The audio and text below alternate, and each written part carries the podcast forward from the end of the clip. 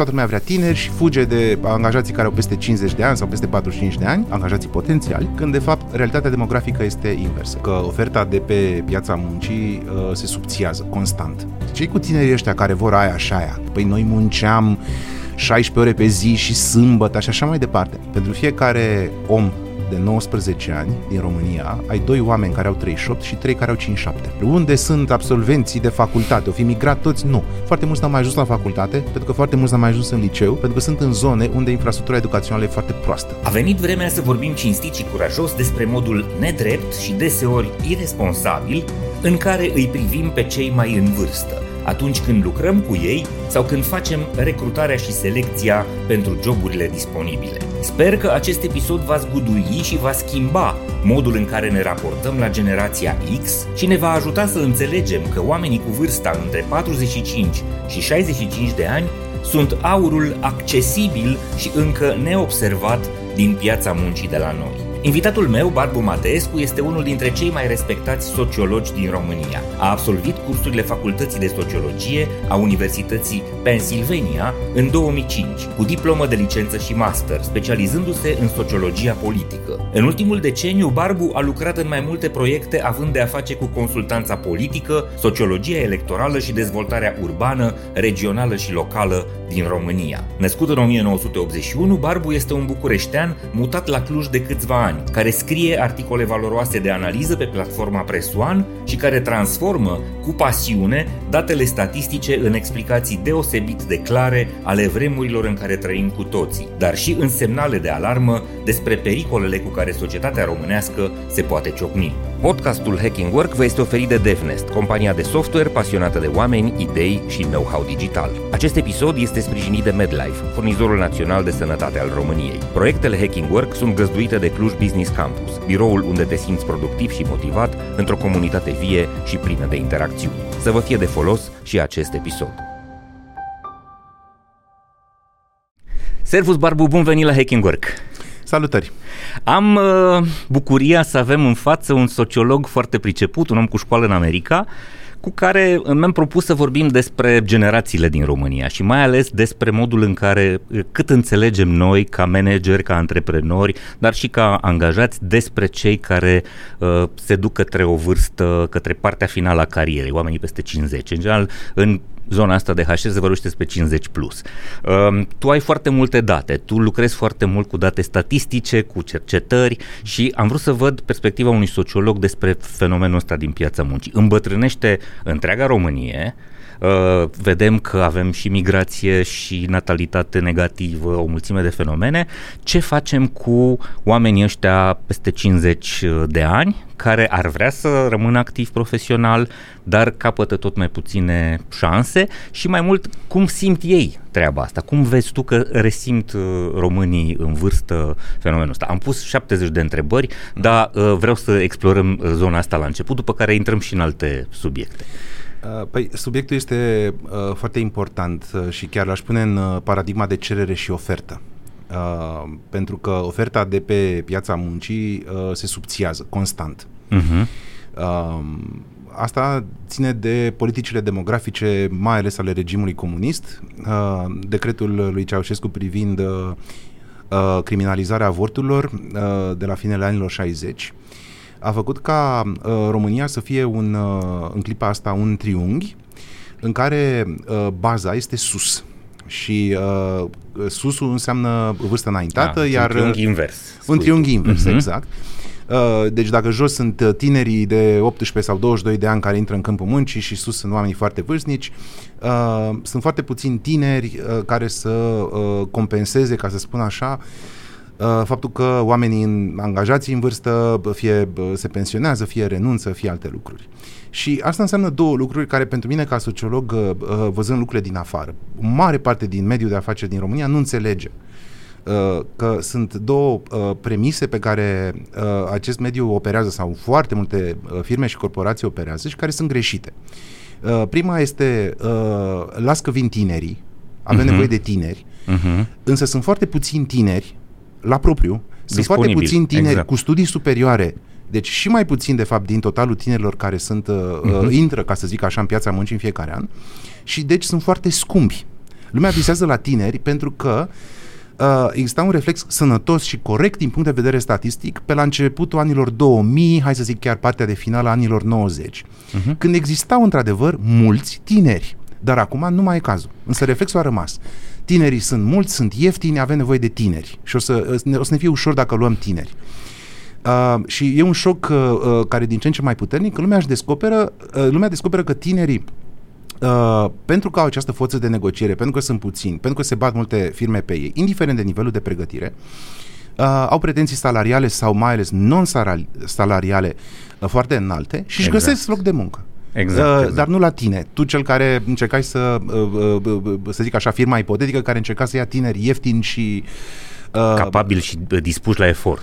Dispuși la efort. Uh, în contrapartidă, uh, există foarte mulți oameni cu vârsta, să zic, uh, peste 40 de ani, deci născuți uh, de la finele anilor 60, mai ales în anii 70 de asemenea, Uh, despre care, din diferite motive, se presupune, ok, uh, ăștia sunt oameni care nu mai pot să uh, deprindă skill-uri noi sau sunt tot felul de lucruri despre, uh-huh. care se spun despre ei. Ei însă sunt foarte mulți. Deci e prezintă o oportunitate pentru cine are o, uh, dorește să, uh, cum să spun, să opereze într-un mediu în care oferta de resurse umane este consistentă. Uh, și uh, deci este, este cumva o, o nepotrivire. Da? Oamenii vrea, uh, uh, toată lumea vrea tineri și fuge de angajații care au peste 50 de ani sau peste 45 de ani, angajații potențiali, când de fapt uh, realitatea demografică este inversă. Și cu realitatea demografică nu poți să te lupți. Poți să uh, depui eforturi colosale, să plătești foarte mult, să oferi niște beneficii non-salariale absolut remarcabile, uh, poți să încerci să-ți croiești o nișă, dar până la urmă realitatea demografică vine și te bate la fund. Este im, imparabilă. Da. Ai surprins foarte clar un fenomen pe care mulți îl intuim.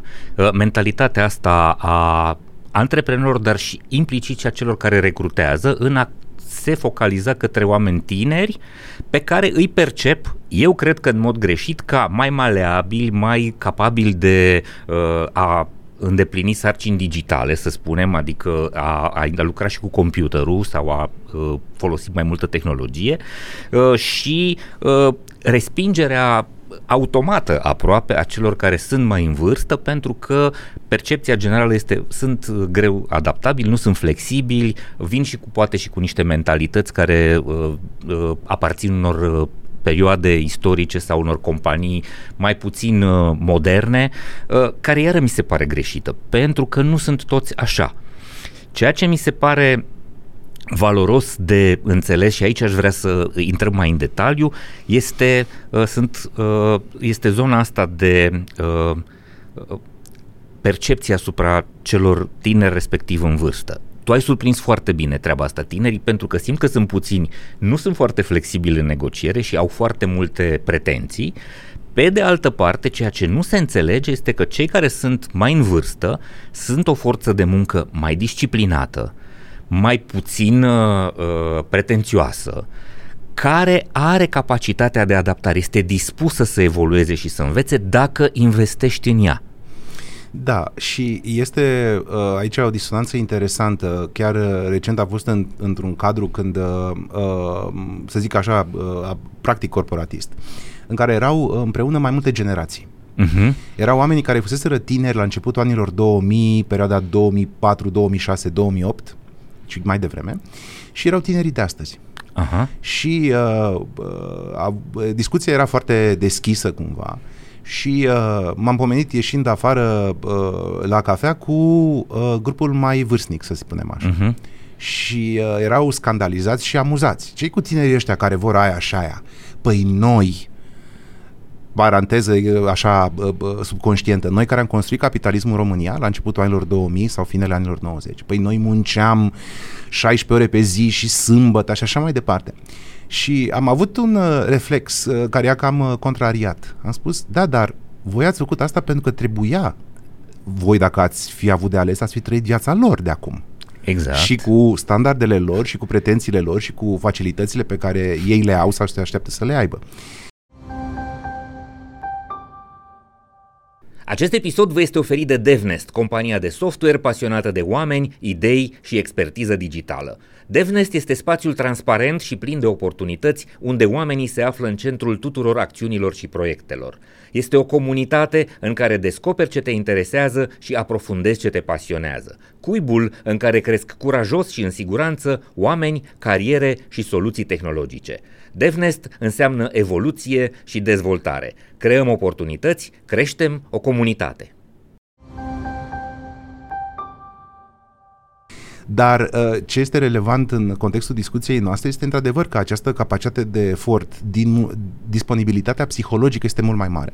A celor mai în vârstă. A celor mai în vârstă. La tinerii de astăzi, uh, dacă există un lucru pe care uh, cei care ne ascultă pot să-l țină minte, Uh, este o uh, sintagmă pe care am auzit-o de la mai mulți tineri cu care vorbesc. Uh, tineri cumva apropiați de profilul celor care a lucrat în mediul privat, deci oameni uh-huh. din societatea civilă. Și vorbești de tinerii urbani, să zicem, tinerii da, urbani, orașe tinerii, mari da, uh, și cu un, un nivel de educație, să zicem, care i-ar califica să intre în corporații sau da, în deci companiile private. Uh, deși sentimentul ăsta l-au desigur și ceilalți, mai că aceștia verbalizează mai puternic. Ne-am săturat de atâta istorie. Ei când vorbesc despre atâta istorie, se referă la criza din 2010-2012, așa cum am înțeles-o noi în România, la noi. noi a fost în mm-hmm. 2010-2012 în multe segmente, în altele. Doi ani mai târziu, exact. Da, în alte segmente a început mai mm-hmm. devreme. Au prins-o când erau copii, Uh-huh. Deci au văzut familiile lor cum uh, brusc li s-a prăvălit în cap uh, uh, tavanul, apropo de primele credite uh, uh-huh. de consum mai Case mai pierdute, exact. uh, o mulțime de situații de genul ăsta, corect? Uh, tot felul de evenimente externe la care ei sunt mult mai corelați ca orice generație din istoria României. Uh, ISIS, uh, acum războiul din Ucraina, uh, de asemenea, pandemia care i-a lovit la momentul formării este foarte dureros din punct de vedere psihologic să streci 2 ani de liceu în pandemie sau 2 ani de facultate, care sunt momentul când evoluezi. Și, de asemenea, uh, vorbeam mai devreme un lucru care a devenit foarte important pentru încălzirea globală, care, apropo, în România devine și încălzire națională, deci nu mai este un subiect așa abstract. Uh, sunt, deci, oameni uh, uh, care sunt uh, uh, mai fragili psihologic decât alte generații și știu asta despre ei. Sunt oameni care uh, se concentrează asupra acestui lucru. Desigur, nu toți. Și uh, este, deci, cu totul altă paradigmă decât uh, cea a tinerilor de acum 30 de ani. Mă bucur că ai ajuns aici, pentru că sunt două perspective în, de câte ori vorbim despre generații.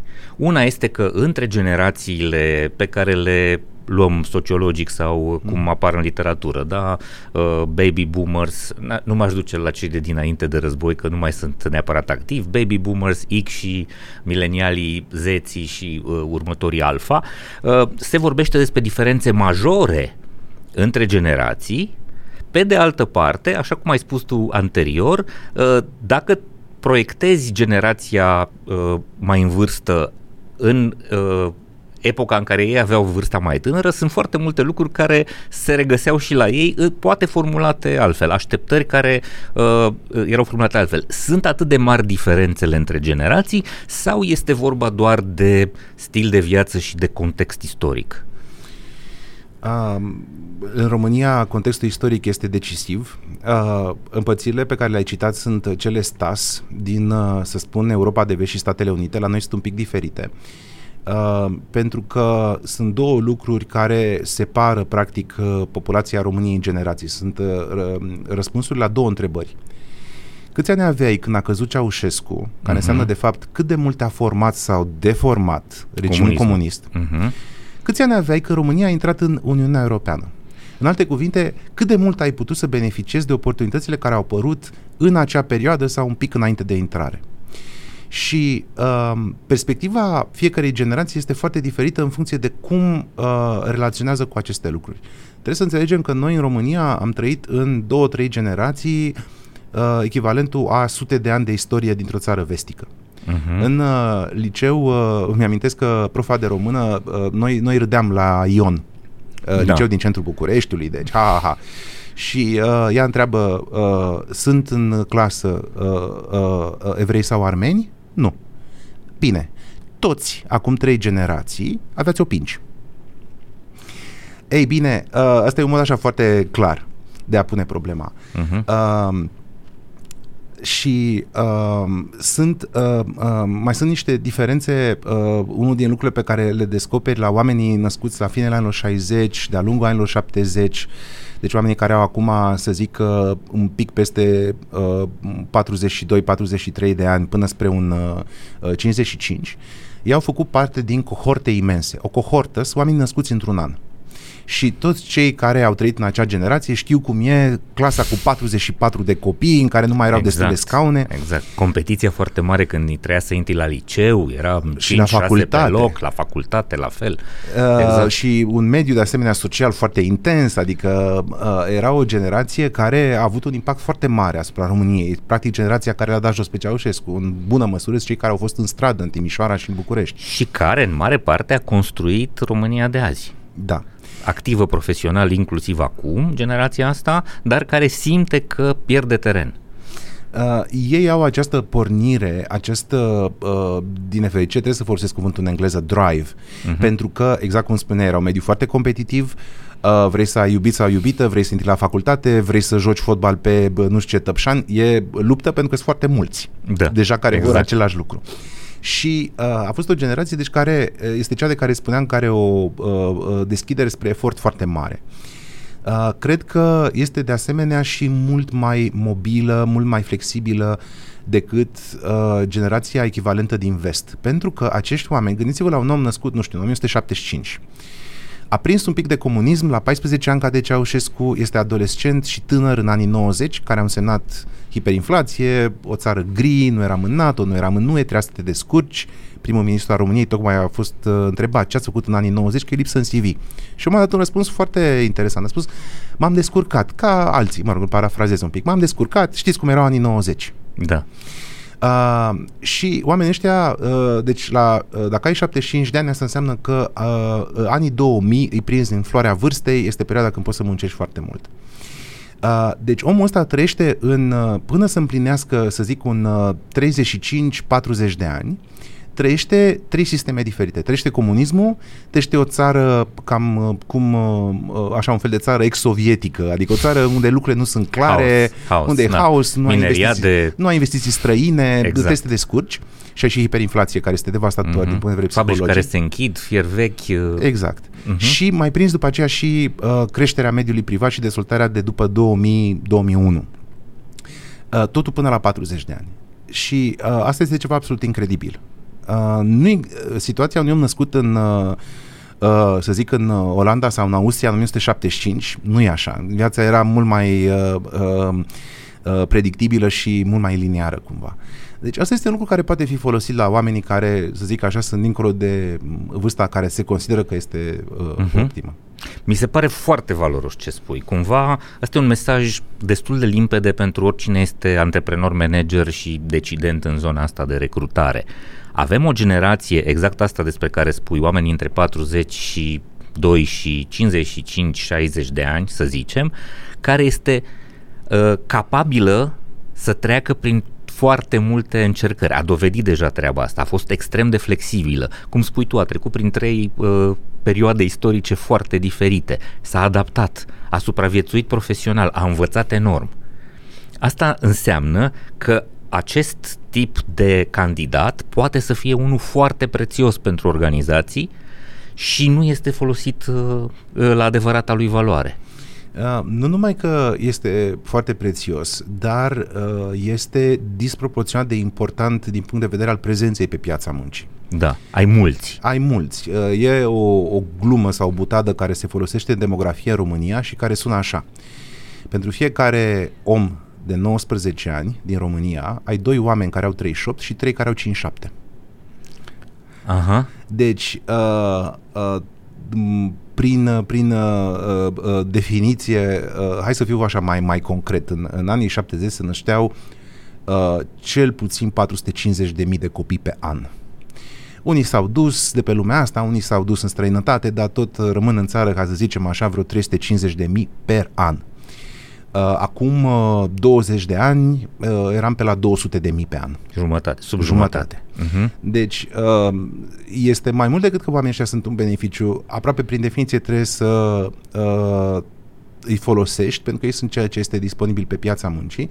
E un lucru pe care nu l-am spus până acum, dar lăsând la o parte că tinerii sunt puțini și că nu toți ajung la facultate, foarte mulți migrează, extrem de mulți migrează. Uh-huh. Și sunt, uh, este întrebarea fundamentală a generației tinere de acum, de ce să rămân în România? Și o întrebare serioasă, nu e sarcastică, nu e retorică, sunt uh, uh, locuri și spații și din nefericire acum ne migrează elite, uh, sunt uh, uh, facultăți foarte bune unde în cercul de prieteni preț, da, sigur. Uh, unde în, la echivalentul din România, să zicem la uh, uh, arhitectură, design, uh, IT și așa mai departe, din 10 oameni, 10 prieteni, doar unul spune hotărât sau una, uh, rămân în România. Și ceilalți nouă să vedem. Și această schimbare nu e neapărat pe termen uh, lung. Sunt, uh, e cea mai flexibilă generație din România. Ei nu mai gândesc granițe. Ei s-au uh, născut într-o Românie aflată în Europeană. Nu mai contează harta, contează timpul. Exact. Cât îmi ia să ajung de aici la Lugoj este mai mult decât cât îmi ia să ajung de aici la Toronto cu avionul. Și gata, Toronto e mai aproape. Sau poate Toronto nu e exemplu bun, că e totuși departe, dar Bruxelles, Bruxelles e aproape. Uh, Iași s-ar putea să fie cam departe pentru mine, pentru că timpul contează. Acest episod vă este prezentat de MedLife, furnizorul național de sănătate al României. MedLife a lansat singurul abonament medical 361 de grade, un abonament complet care include servicii de prevenție, sport și nutriție, dar și asigurare medicală. MedLife susține dezvoltarea unui mediu de business puternic în România și, împreună cu Hacking Work, vă oferă inspirație prin idei valoroase pentru organizații sănătoase. Sunt foarte flexibil și apropo de ce înseamnă să stai șase luni într-un loc. Am prins un contract la Viena, ok, stau acolo doi ani. După aceea uh, uh, m-am îndrăgostit de cineva din Barcelona, mă mut acolo. Mai trec și prin România, prin oportunitate, un contract trei luni. Zoom-ul îmi permite să muncesc deci, uh, din, de la distanță. Deci uh, este, uh, cum să spun, uh, de departe cea mai mobilă generație din istoria României și cea mai deschisă la mobilitate.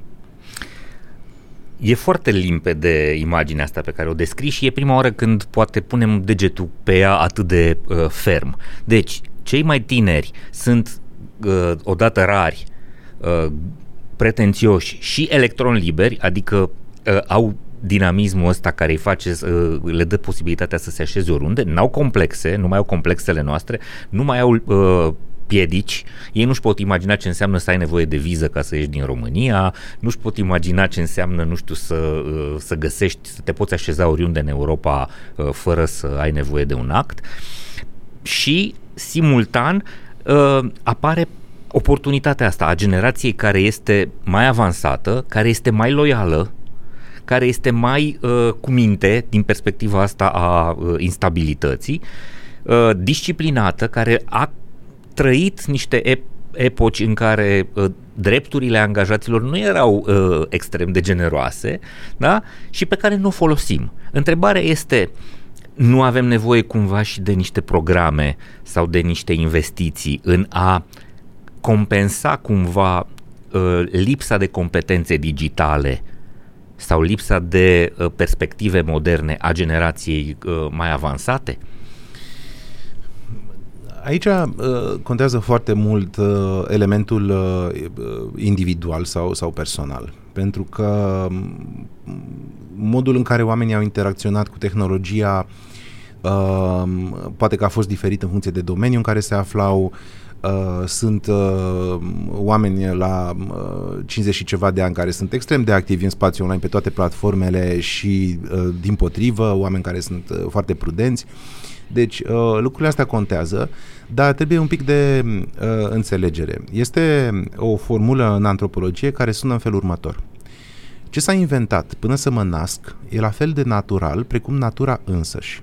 Ce s-a inventat de când m-am născut și până am plinit 35 de ani este un progres și uh, un, uh, uh, o schimbare în bine.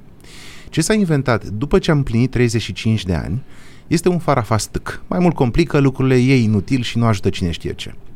De ce? De unde vorba asta? Pentru că uh, capacitatea oamenilor de a jongla cu schimbări se reduce de-a lungul timpului. Asta nu înseamnă că dispare, dar trebuie atenție la chestia asta. Deci trebuie foarte bine înțeles ce și cum. Uh, ca sociolog, pe mine mă, mă atrage, în afară de ideea de, ok, a dezvolta competențe digitale, a educa oamenii să facă niște lucruri, uh, este și uh, necesitatea de a comunica între generații, care e importantă. Omul de 48 de ani o să vină în birou cu Uh, cineva de 30 de ani care este la primul copil are deja niște uh, perspective și niște priorități uh, uh, cum să spun, uh, de cu tot o altă factură decât al treilea coleg sau a treia colegă care are 22. Uh, și uh, e nevoie de un pic de, de muncă uh, în a face ca oamenii să se deschidă un pic. Pentru că, evident, există experiențe comune. Dacă uh, rămân în lumi diferite, asta evident că strică dinamicii echipei. Deci, uh, trebuie un efort cumva de a, de a uni un pic generațiile sau de a, de a le pune într-un cadru în care se poată Și asta înțelege. cumva o pui în sarcina antreprenorului sau companiei, nu? Acolo ar trebui să se întâmple Resurselor umane. Resursele da. umane. Când ai generații care au grijă difer- de oameni, da. cultură, da. integrare.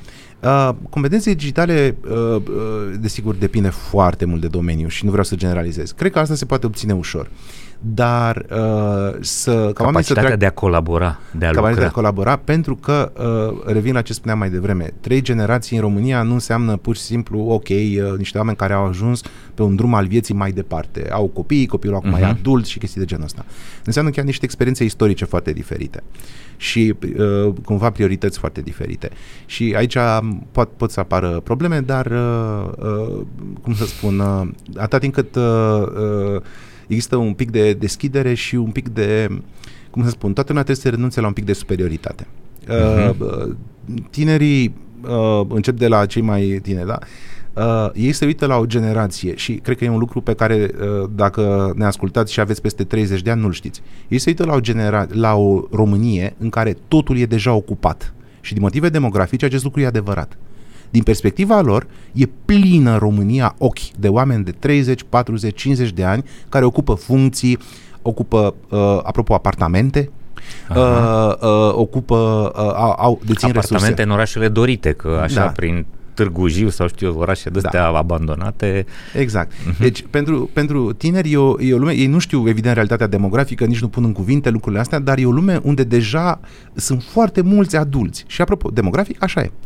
Din perspectiva adulților apare, uh, evident, uh, o superioritate a experienței. Eu știu uh-huh. deja niște lucruri. Da, nu mă uit eu la mucoșii ăștia sau da. Stă, uite și pe ăștia ce pretenții au. Da, sau știu ei, uh, valori, valorile sunt foarte diferite, apropo de generații. Uh, pe, ai peste 40 de ani, încălzirea globală e un subiect mai degrabă abstract, pentru că ai trăit uh-huh. viața, apropo de ce spuneam mai devreme, în niște lupte constante care aveau de a face cu tine, cu familia și cu România. Uh-huh uh, planeta să ne mai lase în pace. Exact. Și uh, trebuie să existe un pic de deschidere pentru ideea, uite, ăștia sunt niște uh, uh tineri care au alte perspective, pentru că, uh, fiind născuți în alt context istoric, au și, uh, de exemplu, sunt foarte liberi. Deci uh, au, au uh, o deschidere mult mai mare spre a ataca autoritatea, cumva, sau de a o chestiona.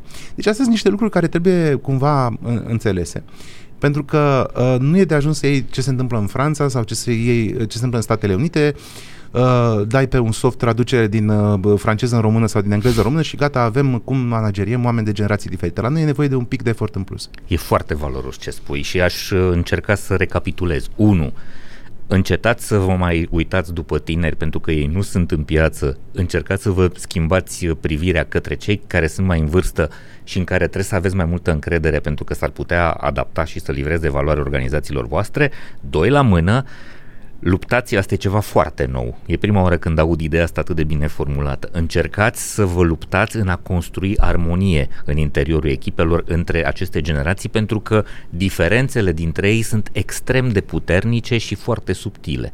Exact ce ai spus. Și mă bucur că ai ajuns aici pentru că am pregătit un, un, o, un fragment dintr-o carte, o idee dintr-o carte care urmează să apară. Uh, Mauro Guillen este fost decan la Judge Business School la Cambridge și prodecan la Wharton. Și scrie o carte care se numește Perenialii. A inventat termenul ăsta, este de fapt o lume, o societate post-generațională.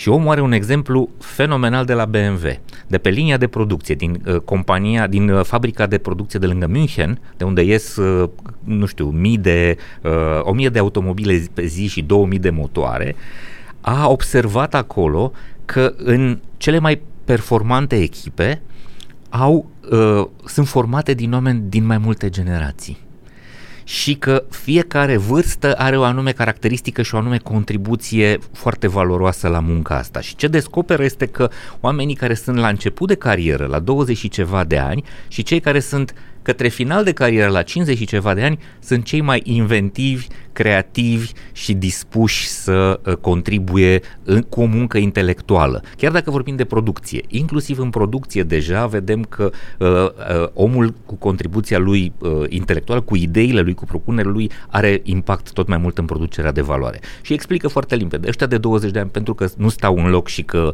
vor mereu nou, nou, nou și caută idei, iar cei în vârstă valorifică expertiza experiența, pot să facă zoom out și să se uite la fenomenul ăsta.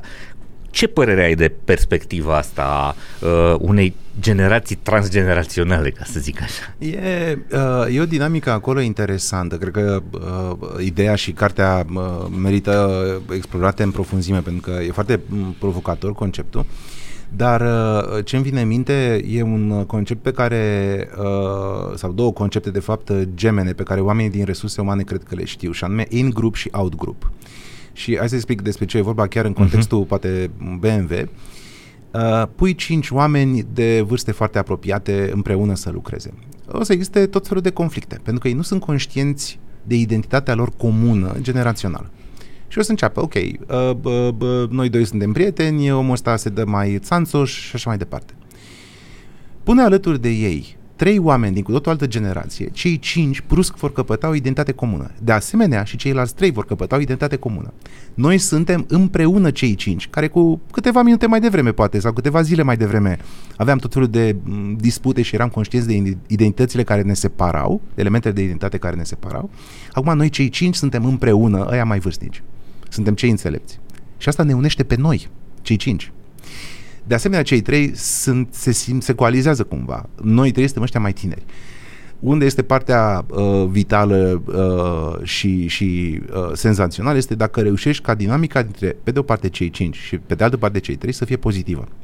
Deci, cei cinci să uh, educe fără să uh, încerce să-și uh, Uh, rezolve orice fel de complexe de inferioritate, așa, beneficiind de situații și spun, iată, suntem mult mai deștepți ca voi și cei trebuie să fie dispuși să învețe și să respecte pe cei cinci. Și uh, aici sunt uh, uh, uh, lucruri uh, interesante care se pot întâmpla în mod natural. Uh, am lucrat preț de 2 ani la o corporație în București, nu o să-i dau numele. Cel mai apreciat om din, uh, practic, tot birou de vreo 100 de oameni era uh, cel mai vârstnic om din echipă, care avea însă uh, o experiență fenomenală. O experiență care ne depășea pe toți. Dar nu era șeful, nu era managerul, nu era uh, uh, uh, lead, nu era nimic. Dar era omul pe care știam că uh, ne puteam baza pe toți, uh, baza cu toții. Și el știa să managerieze asta fără superioritate, fără să calce pe coadă managementul și structurile ierarhice. Era un lider informal. Era cumva. un lider informal și uh, uh, ține aici uh, uh, un pic și de... Dacă găsiți lideri de ăștia informali, uh, uh, ajutați să uh, uh, fii un pic mai conștienți de mecanismele pe care le au. Poți să iei deoparte un și să spui, uite, uh, uh, astea sunt două chestii pe care uh, poți să le faci și ar ajuta foarte mult uh, echipa. Nu că nu le faci acum sau că faci greșit, dar uh, uite, gândește și la asta. Deci nu fi doar participant în viață, și un regizor acum.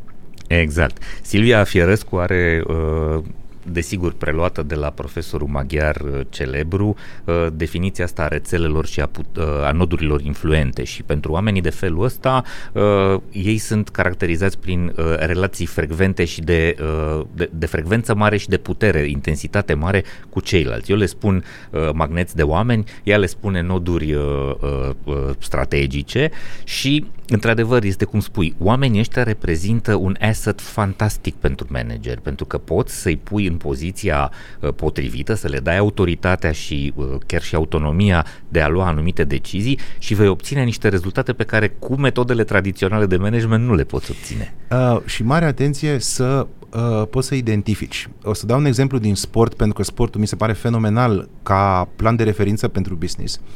Acum vreo, doamne, au trecut deja 15 ani exista o echipă foarte bună, Steaua București, o uh-huh. formulă foarte bună, care a ajuns, cred că, și în semifinalele Cupei UEFA și așa mai departe. Da. În echipa era un jucător pe nume Paraschiv. Paraschiv uh-huh. era un mijlocaș. Și la o privire așa mai, uh, mai simplistă, Paraschiv părea inutil. Nu șuta, nu dribla, nu dădea cu capul, nu avea Aha. nu știu ce viziune de joc. Toți ceilalți jucători din echipă păreau să aibă un rol și o eficiență și o performanță și un atribut care îi scotea în evidență. Paraschiv la un moment dat pleacă. În momentul ăla echipa s-a deșirat. Deci a dispărut Steaua București din planul uh, b- b- luptelor pentru cupe europene și așa mai departe. Uh-huh. Paraschiv era uh, însă în, în planul uh, uh, jocului propriu zis, era, uh, se spune în fotbal, o furnicuță. Era un om care pur și simplu lega pasele între ele. Era o verigă în exact. construcția jocului, dar exact. nu ieșea în evidență, deci nu era un uh-huh. geniu. Și de asemenea, în mod interesant, ceva psihologic, a, era singurul om din echipă care se născuse într-o familie nu bogată, ci foarte bogată. El a făcut fotbal de plăcere. Și uh, asta îi dădea un, uh, încerc să nu exagerez o acum, relaxare, da. un, un ușor calm interior, nu calm, bun, orice om trăiește emoții la fotbal, Sigur, dar uh, avea, știa că are un fel de bază pe care putea să construiască și asta îi dădea o influență foarte mare. De aceea, deseori, el era capitanul echipei, deși, repet, nu era cel mai, dar jucătorii îl alegeau, ăsta e cel mai... Era respectat, avea primea respect. Uh-huh. Primea respect și pe baza aceasta, evident, și alte atribute psihologice, nu doar bogăția. Uh-huh. Dar el dădea ritmul, cumva ritmul el ăsta ne, neoficial sau nevizibil, uh, nu poți să pui degetul pe el, dar cumva el dădea vibe-ul. Da, uh, e greu să identifici uh, chestia Sigur. asta. Uh, steaua care nu stătea chiar foarte prost ca management, n-a înțeles ce se întâmplă cu Paraschiv, a fost primul care pleacă și după aia au plecat toți încet, încet.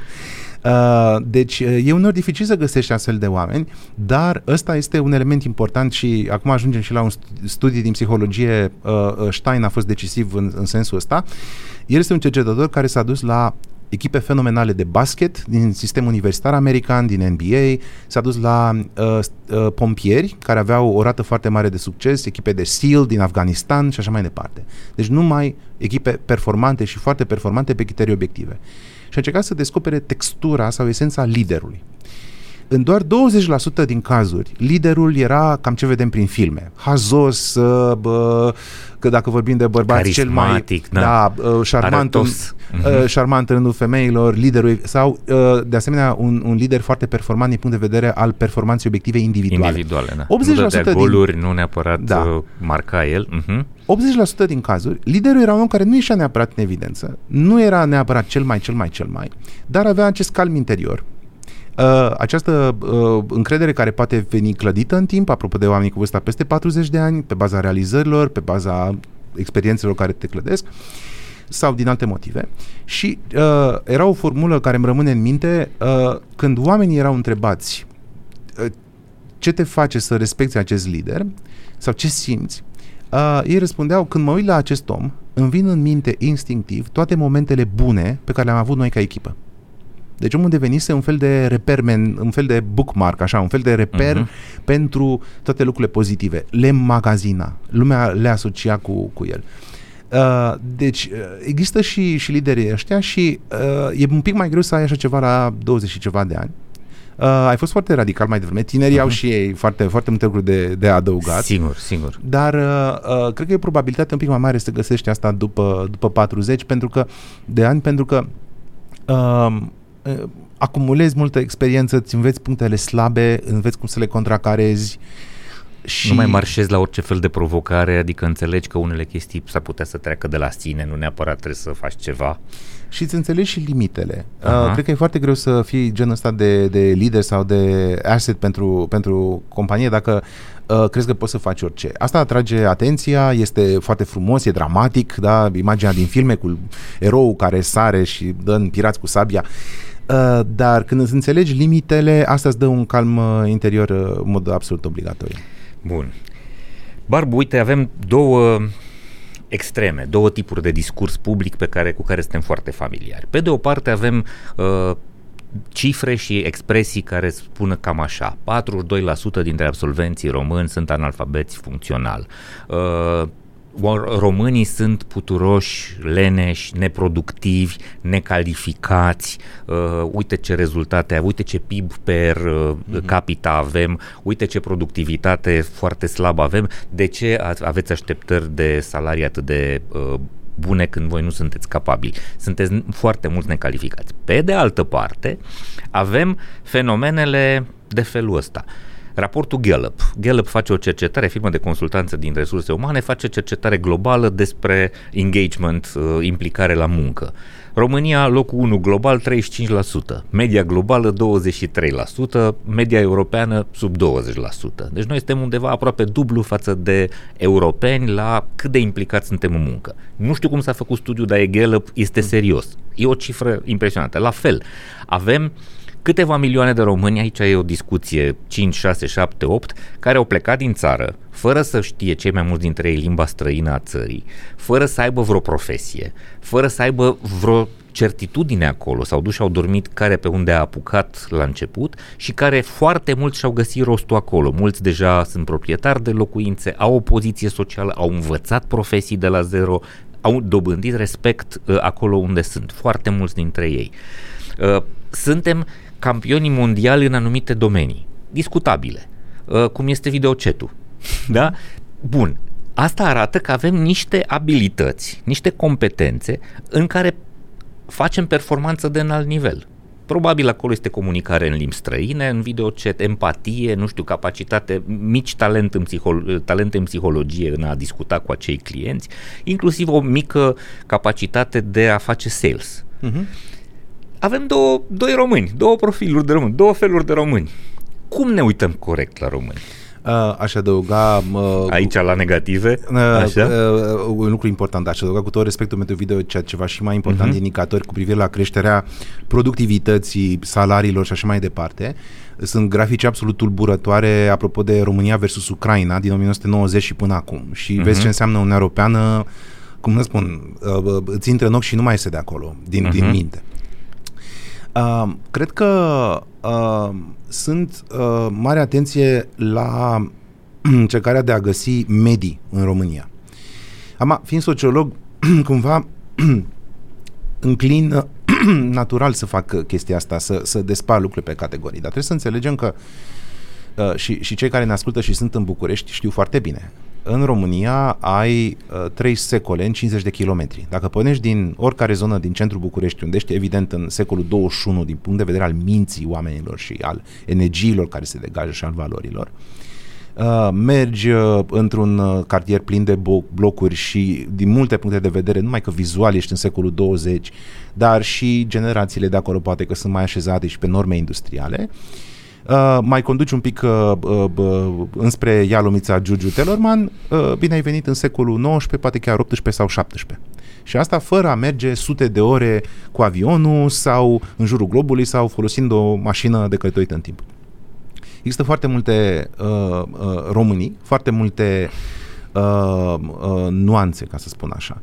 Am vorbit foarte mult de generații. Uh, începe să conteze extrem de mult unde trăiești doi oameni de uh, orice vârstă ne putem imagina, să zicem 43, că asta este uh, românul median. Vârsta uh-huh. mediană în România e 43 de ani, jumate au mai puțin, jumate peste. Uh, una este să uh, te naști într-un oraș mic, altceva este să, poate să pornești din rural, dar să ajungi să trăiești într-un oraș mare. Asta te schimbă radical.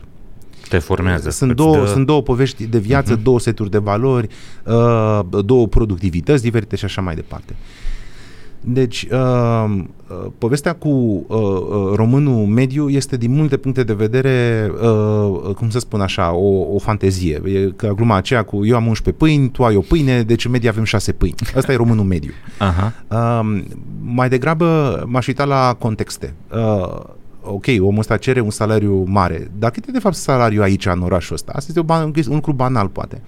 Uh, dar uh, contează foarte mult. Deci tu pui fenomenul ăsta care mi se pare uh, definitoriu pe uh, polarizare pe situația asta în care ne arată foarte multe tipuri de românii, românii de ev mediu până la românii de uh, poi mâine. Hai să uh, punem problema, uh, sunt niște statistici care n-au mai fost updatate, dar trebuie să fie updatate uh, chiar uh-huh. săptămânile astea. Uh, unde ești față de PIB-ul mediu din Europeană? Uh-huh. Bucureștiul a trecut de mult de 160%. E spre 180% și uh, uh-huh. productivitatea, salariile și așa mai departe sunt uh, peste foarte multe orașe impresionante din Europa de vest. Uh, Transilvania cu tot cu Banat, Chișana, Maramureș, deci în sensul extins, uh, cred că a depășit bine de tot 100%, deci este uh-huh. peste media Uniunii Europene. Ca PIB. Da. Deci produs intern brut, adică da. valoare da. economică produsă. Da. În timp ce uh, restul țării se mișcă m- înspre 100%, dar nu e acolo, Muntenia se mișcă mai lent decât Moldova și Moldova e mai aproape de 100%. Deci, uh, vedem foarte, diferențe foarte mari. Mai sunt câteva țări în Europa care se confruntă cu probleme de astea. În Polonia și în Ungaria disonanțele sunt din ce în ce mai mici, în Italia sunt din ce în ce mai mari. Deci doar Italia este colegă cu noi. Deci uh, uh, sunt uh, uh, e, e un peisaj extraordinar de variat uh, uh, România uh-huh. și recunosc ca sociolog am făcut deja un pic de alergie la românul este sau românii sunt. Uh-huh. E foarte greu să dai o definiție. Da, pentru că lumea e și contrară cumva. Uh, la două fraze distanță auzi, uh, românul e leneș, puturos, nu muncește. Se schimbă un pic subiectul, uh, mai tragem o gură din uh, sticla de bere și plus că același om se pomenește spunând, păi românii sunt harnici, păi toată lumea în Spania, în Italia, toate șantierele pline de români. Noi românii am construit Italia și Spania. Păi nene, acum două fraze ai spus invers. A, Aha. Deci se schimbă foarte mult în funcție de cum... Atunci uh... să înțeleg că inclusiv pentru zonele astea rămase în urmă și cu caracterizate în general cu atribute uh, neconvenabile, se poate produce o schimbare rapidă prin schimbarea de context, schimbarea de localizare. Da. da. Adică românul ăsta care este neproductiv, puturos, bețiv, etc., dacă îl pui în contextul potrivit, într-un oraș unde are mai multe șanse, în poate în, în străinătate unde se duce la lucru, devine competitiv și devine uh, valoros în zona asta a pieței muncii. Da, aici intervine însă uh, factorul sistemului, uh, sistemului educațional și, dacă nu mă înșel, uh, la Brașov, cred că firme germane au fost primele uh-huh. care mhm. s-au prins acum mai mult de 10 ani. Sunt, da, 10-12 ani cu da. acel, acea școală da. Uh, da, nu, făcută. nu mai trebuie să ne bazăm, trebuie uh-huh. să mhm. mergem noi să ne facem să, să ne, facem să ne producem forța de muncă. Da, sigur. trebuie să ne producem forța de muncă. Calificată, atenție, califi- înalt calificată. Da, au fost primii care s-au prins. Uh, uh-huh. Nu sunt nici pe departe ultimii. Uh, pentru că uh, una din uh, probleme, uh, cum să spun, unde sunt, uh, imaginez niște oameni care ridică disperați mâinile spre cer, unde sunt absolvenții de facultate? O fi migrat toți? Nu. Foarte mulți n-au mai ajuns la facultate, pentru că foarte mulți n-au mai ajuns în liceu, pentru că sunt în zone unde infrastructura educațională e foarte proastă. Exact, pentru că nu mai au încredere că acel sistem merită investiția lor de timp. Sau nu mai pot să mai ajungă acolo. Dacă școala Sau este la 8 km exact. și n-ai autobuz, la mhm. revedere uh-huh. și ne-a făcut Dar nu înseamnă că oamenii sunt pierduți și că nu-i poți uh, transforma. Da, trebuie, uh, trebuie aici un, uh, un um, uh, efort, trebuie un pic de, de atenție și, cum să spun, um, trebuie, e, e o ecuație interesantă, e o ecuație interesantă, pentru că vorbim în principal de aptitudini. Și aici, uh, foarte multe din aptitudini, uh, omul nu le mai deprinde în sistemul educațional uh, din România. Aptitudinile sunt lucrurile fundamentale. Sunt câteva domenii unde, da, ai carieră, doctor, arhitect, cam greu să schimbi. Poți, dar e cumva și inutil. Altfel te bazezi pe câteva lucruri. Să poți să citești critic un text. Un text înseamnă și o imagine sau un clip video. Ce mhm. vrea să spună omul ăsta, cum vrea să mă influențeze, dacă vrea să mă influențeze, are dreptate, nu are dreptate. Uh, niște competențe digitale. Deci astea sunt niște lucruri pe care te bazezi toată viața. Și um, aici uh, sunt niște lucruri care se pot face de către mediul privat, dar discuția este destul de complicată. Um, lupta pentru sistemul educațional este una foarte dură, uh, interesele sunt uh, absolut colosale și uh, ceea ce mi se pare că în ultimii ani se întâmplă este că mediul de afaceri devine din ce în ce mai conștient că trebuie să se implice uh, o să folosesc expresia dură și neaușă, peste lege, peste milă și peste patul de spital, să se implice în sistemul de învățământ, din ce în ce mai clar, pentru că uh, nu mai poate uh, paria pe faptul că Uh, din nefericire precum în vest, dar uh, sunt facultăți și produc niște oameni care au niște aptitudini și îi găsesc și îi angajez și pa, și tot e frumos. Vine așa, în fiecare zi deschid ușa și vine curierul cu produsele sistemului de învățământ. Frumos împachetate. Nu, în România trebuie să, uh, să le gătești. Le produci, da, să ți le produci tu. Barbu, uite, e o discuție pe care de mult voiam să o fac cu tine. S-a făcut recensământ, ni s-a anunțat că suntem vreo 19 milioane și ceva pe aici, față de cele 20 de milioane și ceva numărate acum, nu știu, 10 ani, 12 ani și față de cele 23 de milioane pe care le-a anunțat cu mândrie uh, împușcatul de la Târgoviște. E reală cifra asta? Suntem în mod uh, real 19 milioane aici sau suntem 19 milioane de români împrăștiați pe peste tot? Pentru că știm în același timp că sunt 5, 6, 7 milioane de români înregistrați în țările Europei de vest. Nu mai vorbim de America, uh, Canada și rest, Australia, pe unde mai avem uh, grupuri. Cum arată realitatea? Tu ești sociolog, tu te uiți la numere, vezi foarte des cifrele astea. Da, aici o să încerc să rezum pentru că discuția poate deveni foarte tehnică și uscată. Uh-huh. Uh, în primul rând, uh, în fiecare clipă, în timp ce noi vorbim, români ies din România și români vin înapoi în România. O mare exact. parte din forța de muncă din străinătate este sezonieră. Da, sunt Sau migratori. pur și simplu flexibilă. Exact. Uh, în uh, sondaje de opinie am introdus o categorie la uh, ocupație socioprofesională, în afară de uh, bugetari, uh, PFA patroni, uh, liberi uh-huh. prinzători, casnice, pensionari, am băgat categoria uh, eu muncesc de obicei în străinătate. Aha. Adică un fel de paftă că m-ați prins aici, de, de fapt nu sunt aici de obicei. Exact. Și niciodată nu sunt mai puțin de 3% din respondenți în situația asta. La uh-huh. nivel, pe eșantioane naționale. Deci lumea se plimbă. Uh, acum, uh, despre uh, recensământ ar fi multe lucruri de zis, dar uh, poate cea mai uh, importantă uh, descoperire a recensământului ar suna cam în felul următor. Uh, față de acum uh, un deceniu, suntem, uh, ca estimare, așa, uh, un milion mai puțini. Deci trebuie să ne imaginăm că România, dacă ar fi un lift, coboară.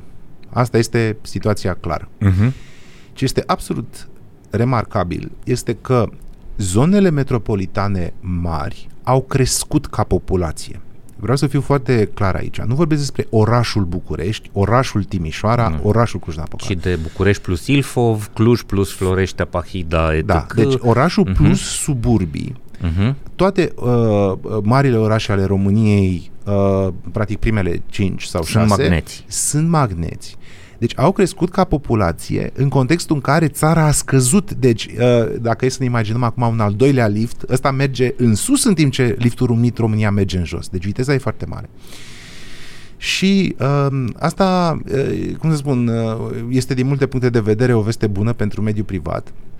Mie, ca sociolog, îmi ridică tot felul de întrebări legate de uh, spații locative, chirii, uh, uh, presiunea din ce în ce mai mare pe pe uh, aceste zone metropolitane. Nu așa au gândit comuniștii România și din nefericire infrastructura multe lucruri n-a Acolo fost schimbată. Uh-huh. Deci apar alte probleme care nu cred că au de-a face neapărat cu subiectul podcastului, dar uh, este, dacă vreți așa că pe scurt, România e mai puțin rurală decât acum 10 ani. Uh, rurală în sensul ruralul pur, autentic, cămașa albă, Ițarii, da, vacile, oile Aha. care se întorc seara și da. Asta uh, uh, se, se, se stinge. Uh, aparent, ponderea populației rurale este încă considerabilă, numai că de fapt e vorba de uh, sutele de mii de oameni uh-huh. care se mută din uh, urban, unde stăteau în chirie de obicei și și au uh, o casă la țară. O casă exact. la țară, țară fiind suburbie da, foarte aproape exact. de oraș. Și uh, ca element așa mai mult uh, picant, uh, România e din ce în ce mai ardeleană. Și asta pentru că în vechiul regat, foarte mulți din oamenii aflați la ceea ce noi numim vârsta fertilă, au plecat în străinătate, acolo își duc copiii, acolo unii fac copiii și acolo își cresc copiii. În timp ce, din mai multe motive, migrația dinspre uh, Banat, Transilvania și Crișana spre vest a fost mult mai mică. Și acei oameni foarte direct spus, au rămas aici și copiilor au rămas aici. Uh-huh. Pot să confirm asta. La mine în sat, eu locuiesc într-un sat, dar exact așa, eu sunt uh, urbanul care stă la țară pentru că își permite și e mai uh, bun aerul.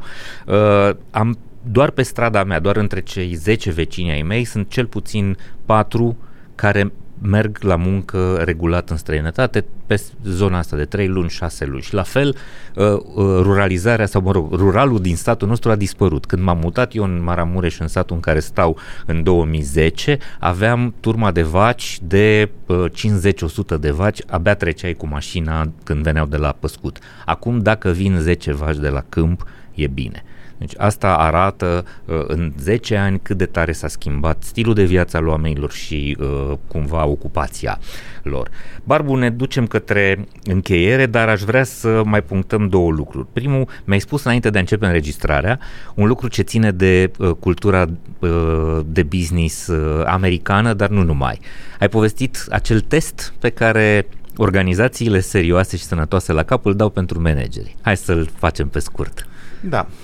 Uh, pentru, într-adevăr, poziția de manager, când te duci la interviu, te poți afla în situația următoare.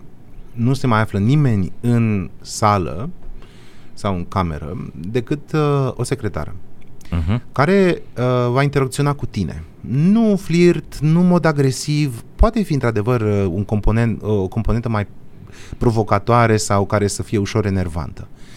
Și ce ți se monitorizează, de fapt, este uh, uh, reacția. Când intri în interviu propriu-zis câteva minute mai târziu, poți să fii poftit afară instant. De ce? Pentru că ai avut un comportament nepotrivit. Și de ce contează asta? Pentru că în perspectiva uh, firmei sau firmelor care folosesc metoda asta, vei lucra ca manager cu oameni care sunt inferiori inferior ca profesional, și, inferior uh-huh. ca mhm. poziție, inferior ca intelectual, uh-huh. inferior din foarte multe puncte de vedere. Sau oameni pe care îi consideri tu din diferite motive subiective că ți-ar fi inferiori.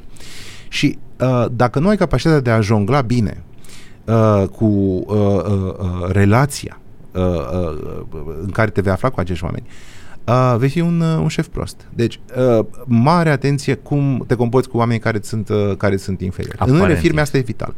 Uh-huh. În, pentru unele firme, probabil și pe baza unei experiențe triste din trecut, asta pur și simplu te face să pierzi interviul fără să mai uh, fi întrebat uh, uh, un lucru ușor. Da. Bun, asta e o lecție extraordinară. Uh, cum te porți cu cei care n-au gradul tău de putere? Până la urmă despre asta e vorba, adică și dacă asta o faci natural, într-un context în care nu te aștepți să fii pus la încercare. Uh, ne ducem către final și nu pot să nu intru în zona ta de expertiză profundă. Ești sociolog care se uită foarte tare la viața politică și uh, lucrezi în calitate de consultant.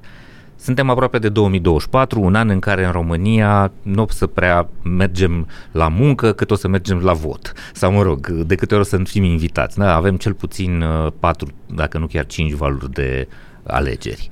În uh, șapte luni de zile, uh-huh vom fi invitați la vot de 5 ori. Exact. Deci începem cu europarlamentare, după aia avem localele. Parlamentare, prezidențiale tur 1, prezidențiale tur 2, foarte probabil de fapt două din cele cinci alegeri vor fi suprapuse, nu se știe care. Deci hai să fiu uh-huh. mai modern, să spun că okay. de patru ori vom fi Bun. invitați să venim la vot. Uh, pentru din perspectiva asta, a românului care muncește și a românului care poate este în spectrul nostru de ascultători un mic antreprenor sau un freelancer sau un profesionist care are un PFA, un SRL, uh, ce ar trebui, la ce ar trebui să ne așteptăm? Cum vrei, vezi tu că o să arate România din 2024 încolo din perspectiva asta, uh, a țării pe care noi o vrem să funcționeze, visăm la un stat care într-un final să și uh, funcționeze, să nu ne mai dea rateuri tip uh, crevedia colectiv, uh, 2 mai și toate lucrurile astea care au făcut botoșani, uh, oameni morți prin spitale, spitale care ard, uh, nu știu, poliție coruptă, polițiști care vând droguri, lucruri de genul ăsta. Ce ar trebui, cum e pozitiv, e uh, neclar, e negativ, ce vezi tu? Sunt uh, câteva lucruri. Uh, deocamdată mă gândesc la două, dar s-ar putea la final să ajung la trei. În primul rând, trebuie uh, să luăm cu toții foarte în serios aceste alegeri. Uh, la ce mă refer este faptul că după aceea nu vom uh, mai fi invitați la vot în calitate de cetățeni patru ani. Uh-huh. Uh, deci, uh, uh, unul din efectele faptului că toate aceste alegeri se suprapun este că foarte mult timp de acum înainte nu vom mai vota. Și asta înseamnă că nu o să mai avem o voce, nu o să mai putem da un semnal. Decât cu proteste sau uh-huh. prin ONG-uri, care sunt niște căi destul de complicate și lăturalnice prin comparație cu, cu votul în sine. Uh-huh. Deci mare atenție ce votăm. Că nu mai putem să mai reparăm foarte mulți ani ce, ce, ce votăm. Uh, al doilea lucru uh, e ceva uh, un pic uh, paradoxal și acum vorbesc cu cetățeanul din, din fiecare din uh, cei care ne ascultă. Primele alegeri uh, sunt cele pentru Parlamentul European și cred că va exista o poftă de a vota foarte mare. Cred că prezența va fi mare, pentru că românii n-au mai votat de 3 ani și jumătate la niciun fel de scrutin. Nu vor mai fi votat de 3 ani uh-huh. și mhm. jumătate. Și de asemenea va fi o prezență mare la prezidențiale, că toată lumea vrea să voteze președintele României. Însă, de fapt, cele mai importante alegeri sunt cele pentru Parlamentul României. Și nu e clar încă exact când voi, vor fi sau suprapuse cu ce, dar ele, de fapt, determină uh, uh, răspunsul și reacția statului la foarte multe din problemele pe care le-ai ridicat, care au apărut și o să mai apară. Parlamentul determină compoziția guvernului și, deci, și de asemenea, uh, uh, legile, conținutul legilor. Președintele, Parlamentul European sunt uh, lucruri cumva secundare. Uh, acest lucru e important pentru că uh, cred că foarte mulți uh, uh, din cetățenii României o să aibă imboldul de a vota la primul scrutin, hai să dau cu ștampila, să-mi dau cu părerea, ceea ce e un impuls sănătos. Numai că este exact scrutinul cel mai puțin important, Parlamentul European, cel care are impact cel mai mic pentru românul obișnuit, hai să zicem așa. Și exact când vin alegerile următoare, uh, lumea s-a cam săturat, uh, mai ales dacă parlamentarele nu vor fi suprapuse cu prezidențiale, ce să mai vin la vot, e cu partide. Deci exact scrutinul cel mai important, cred eu, va fi mai, uh, mai puțin, uh, uh, cum să spun, luat în seamă. Uh-huh. Uh, sunt... Uh, sunt, mă feresc un pic de la, de la da pronosticuri sau de la a merge nu foarte departe. acum, sigur. Nici nu știm da. cum o să se candideze, adică cum da. se grupează forțele. Da. Uh, aș fi însă uh, un pic mai, uh, mai optimist. Uh, apropo de direcția pe care o va avea România, mai ales uh, în, după alegerile ce să vină în partea a doua anului, deci nu cele pentru Parlamentul European. Și asta pentru că România se schimbă foarte repede. Uh, schimbările sunt uh, uh, absolut incredibile și uh, incredibile ca ritm. Uh, una din uh, schimbările foarte bune cumva pe care o văd, dar poate să aibă și efecte perverse, cum se spune, adică pe efecte de fapt toxice, este că standardele au crescut enorm. Și standardele au crescut enorm, mai ales în uh, zonele despre care în uh, uh, subconștientul colectiv, așa gândeam că sunt zone ale sărăciei, zone practic rupte de Europa. Uh, acolo impactul oamenilor care au fost în vest și care s-au întors e, este incredibil. Și această creștere a pretențiilor cetățenilor vis-a-vis de ceea ce face statul, de serviciile pe care trebuie să le ofere, indiferent de perspectiva ideologică, sunt și niște servicii minimale pe care trebuie să le ofere statul, uh, aceste pretenții au crescut dar există o disonanță foarte gravă între acest nivel de așteptare al cetățenilor, care este la standarde quasi-occidentale în mari părți din România, sau occidentale, uh, și capacitatea unei mari părți din uh, uh, spectrul politic de a ține pasul cu acele schimbări. Uh-huh. Uh, pentru că sunt uh, oameni care și-au făcut uh, ucenicia în politică acum 20 de ani, acum 15 ani, unii acum 30 de ani și uh, din diferite motive de exemplu, faptul că nu au avut prea mult de a face cu mediul privat, unde schimbările se, da. schimb, se schimb cel mai repede. Și cu munca, mulți dintre ei. Uh, da. Uh, ei nu înțeleg ritmul schimbărilor și uh-huh. ei încă se raportează la români, la România, da. Cam prostime 2007-2010, poate că unii dintre ei pot să ducă anul 2010, uh-huh. dar mulți nu înțeleg ce se întâmplă după 2015, ca să formulez așa o, să uh-huh. folosesc o formulă foarte, foarte plastică. Și asta poate să creeze uh, niște situații destul de puternice și destul de emoționale. Adică această dorință a românilor de a trăi ca în vest și uh, de a înțelege, uite, de fapt, uh, eu nu sunt atât de diferit de uh, italieni sau de spanioli. Acum 10 ani priveam altfel lucrurile, mă simțeam uh-huh. inferior, dar acum am fost acolo, am văzut, am performanță, uh, m-am întors, uh, la noi în țară și zic, hai că și la noi se poate. Uh, chestia asta poate să creeze uh, acest dialog cu surzii care există pe o parte a scenei politice sau pe o mare parte a scenei politice, poate să creeze și foarte multă furie. Dar trebuie să înțelegem furia asta și pentru ce este. Uh-huh. E foarte interesant ce spui, n-am mai auzit uh, perspectiva asta, adică faptul că standardele cu care operează oamenii sunt tot mai înalte și cumva și criteriile lor de selecție sunt mai mari. Cred că punctul de pornire așa simbolic a fost uh-huh. un uh, uh, o imagine pe care am văzut-o pe Facebook în 2014 era luată în uh, imaginea era o poză făcută în uh, uh, cimitirul din Focșani și la ghereta de la intrarea în cimitir uh, ca paranteză, pentru cine nu știe, slujbele în Moldova sunt foarte lungi, Uh-huh. spre spire de cele din restul țării. Uh, pe acea hârtie era scris pe perioada depunerii uh, mortului la capelă, care este o slujbă, avem Wi-Fi. Cereți parola la administrator. 2014 Fălticeni. Uh, Focșani. Mo- Focșani. Foarte interesant. Barbu, încheiem cu trei întrebări foarte scurte, tot legate de 2024 așa. Există pericol și răspunsurile să fie scurte. Există pericolul să cădem într-o zonă politică extremistă? Cred că la alegerile importante, nu. Bun. Doi la mână. Uh, observăm o calitate tot mai proastă a reprezentanților noștri politici în ultimele în ultimii 30 de ani, adică de la ne uităm în urmă cu regret la un Năstase și Ponta când vedem ce premiere avem în ultimii ani și asta este spune multe despre, la fel, comparăm Parlamentul României din anii 90 unde avem scriitori, oameni de cultură și ne uităm la uh, inculții care sunt astăzi cei mai mulți acolo. Este vreo șansă să oprim căderea asta a calității reprezentanților politici? Este o șansă, de aici trebuie să explic. Um, sunt prea performante mediul privat, societatea civilă, atracția migrației și atrag creiere fenomenale. Aha. Uh, în politică, cu uh, câteva excepții, rămân oameni... Rămâne molozul. Uh, da, uh, uh, nu în molozul poate în termen mult prea dur, dar sunt uh, creiere fenomenale care ar fi fost politicieni incredibil pentru țara asta, dar sunt Dar au în mediul treabă. privat, sunt social... Nici nu putem imagina universul virtual în care ar fi fost în politică, dar i-ar fi putut fi. Și a treia întrebare are legătură cu gluma pe care am făcut-o înainte să intrăm în, în, în direct.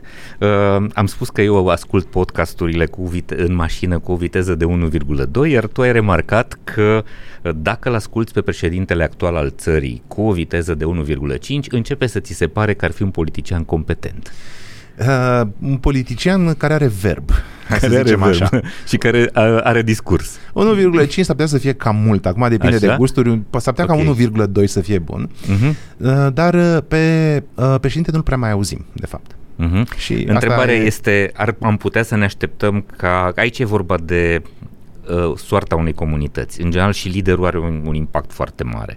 Și așteptările românilor, de aia cumva prezența la vot la prezidențial este mereu foarte mare, pentru că românul se uită încă la președinte ca la cel care dă direcția și cel care dă ritmul. Uh, Există vreo șansă ca în 2024 să ne alegem într-un final cu un președinte cu care să rezonăm și care să și lucreze ceva? Îți garantez că primul mandat așa va fi. Primul mandat al tuturor președinților României este superb. Să La al știi doilea că apar problemele. Actualul eu n-am observat să fi făcut vreo treabă nici în primul mandat. În primul mandat, uh, hai să zicem așa, a călărit un val de emoție publică care s-a dovedit a fi hipermajoritar Mhm. uh-huh. și a rezonat cu el. La al doilea mandat, în mod ciudat, uh, toți președinții dau de o problemă, nu mai sunt atenți la uh, politică, sondaje, că uh-huh. nu mai Mhm. au de ce, dar uh, nici nu reușesc să-ți găsească o uh, direcție care să fie de folos țării. Eu cred că dacă protecția consumatorului ar avea competențe și în zona asta politică, noi românii am putea cere banii înapoi de la domnul ăsta pentru ultimii 10 ani, că nu știu ce a livrat de salariu pe care i l-am dat. Um, e, uh, eu mă uit deja la ce impact are faptul că noi acum de fapt nu avem președinte ca țară și asta este un, uh, o o lipsă psihologică, dacă vrei, în subconștientul colectiv. Dar, uh, uh, după cum cred că ne-am dat seama cu toții, prim-miniștrii sunt mai importanți, cred că sunt mai mulți, se schimbă destul de repede și um, uh, dacă sunteți printre uh, oamenii care pot să vorbească după 2024 sau în 2024 cu uh, câștigătorii, uh, nu uitați un lucru, ei pot să facă reforme doar în 2025, hai 2026. Când intri în pâine, ai legitimitate, intri în instituții, toată lumea se, uh, te apreciază ca politician pentru că ai câștigat, ai la locul 1 și atunci poți să demarezi lucruri. 2027-28 deja se apropie alegeri, uh, bă, apar alte lucruri, deci uh, Cumva uh, ar puneți trebui presiune să, ca în Noi ca 2020 cetățeni ar trebui să cerem băieți livrați acum, repede, la 2025. treabă. Am Uh, înțeles. și uh, ca să explic la ce mă refer, chiar acum câteva uh, zile uh, premierul vorbea despre necesitatea de a comasa UAT-uri, de a comasa O, comune. da, o, da. Uh, uh, comunele foarte mici este o, o povară imensă pentru bugetul de stat, pentru că toți aceia Exact. consilieri locali, primari, aparat administrativ, Exact. la o comună care are sub 1000 de locuitori, uh, toate astea se adună Și uh, am fost foarte emoționat, pentru că asta e o reformă de care e nevoie. După care, uh, pentru a nu speria probabil uh, o mare parte a aparatului administrativ, a zis, dar nu se mai poate acum, după 2024. Da. Acum, sigur, nu se poate. Bine, Barbu, îți mulțumesc tare mult. A fost o discuție foarte bună și am scos uh, cumva împreună câteva idei, mai ales tu, care sunt minunate și de care oricine ar putea să se folosească pentru a face lucrurile mult mai bine acolo unde lucrează. Mulțumesc pentru apreciere. Sper ca măcar uh, una din uh, ideile pe care le-am spus să rezoneze și să poată să fie testat așa în practică. O să mai facem o ediție cu Barbu după 2024 să vedem cu ce fel de leadership ne-am ales și ce naiba facem cu el. Barbu, mulțumesc! Și eu. Îți mulțumim că urmărești Hacking Work, ne oferi feedback și le spui despre noi și colegilor sau prietenilor tăi. Facem hacking work pentru a produce o schimbare profundă în piața muncii prin educație. Vrem să aducem progres în profesie și performanță pentru un milion de oameni în decurs de 10 ani. Fiindcă toți vrem să mergem la serviciu, nu la scârbiciu. Avem săptămânal episoade de podcast pe YouTube, Spotify și toate canalele populare de streaming audio, ediții de newsletter pe Substack, articole de blog pe dorușupeală.ro, evenimente educaționale anunțate pe școalaspor.ro, programe de consultanță și training personalizate, dar și frecvente apariții în mass media. Astfel, descoperim, sprijinim și promovăm liderii, organizațiile și ideile care muncesc serios și construiesc un viitor mai bun pentru oameni, organizații și comunități.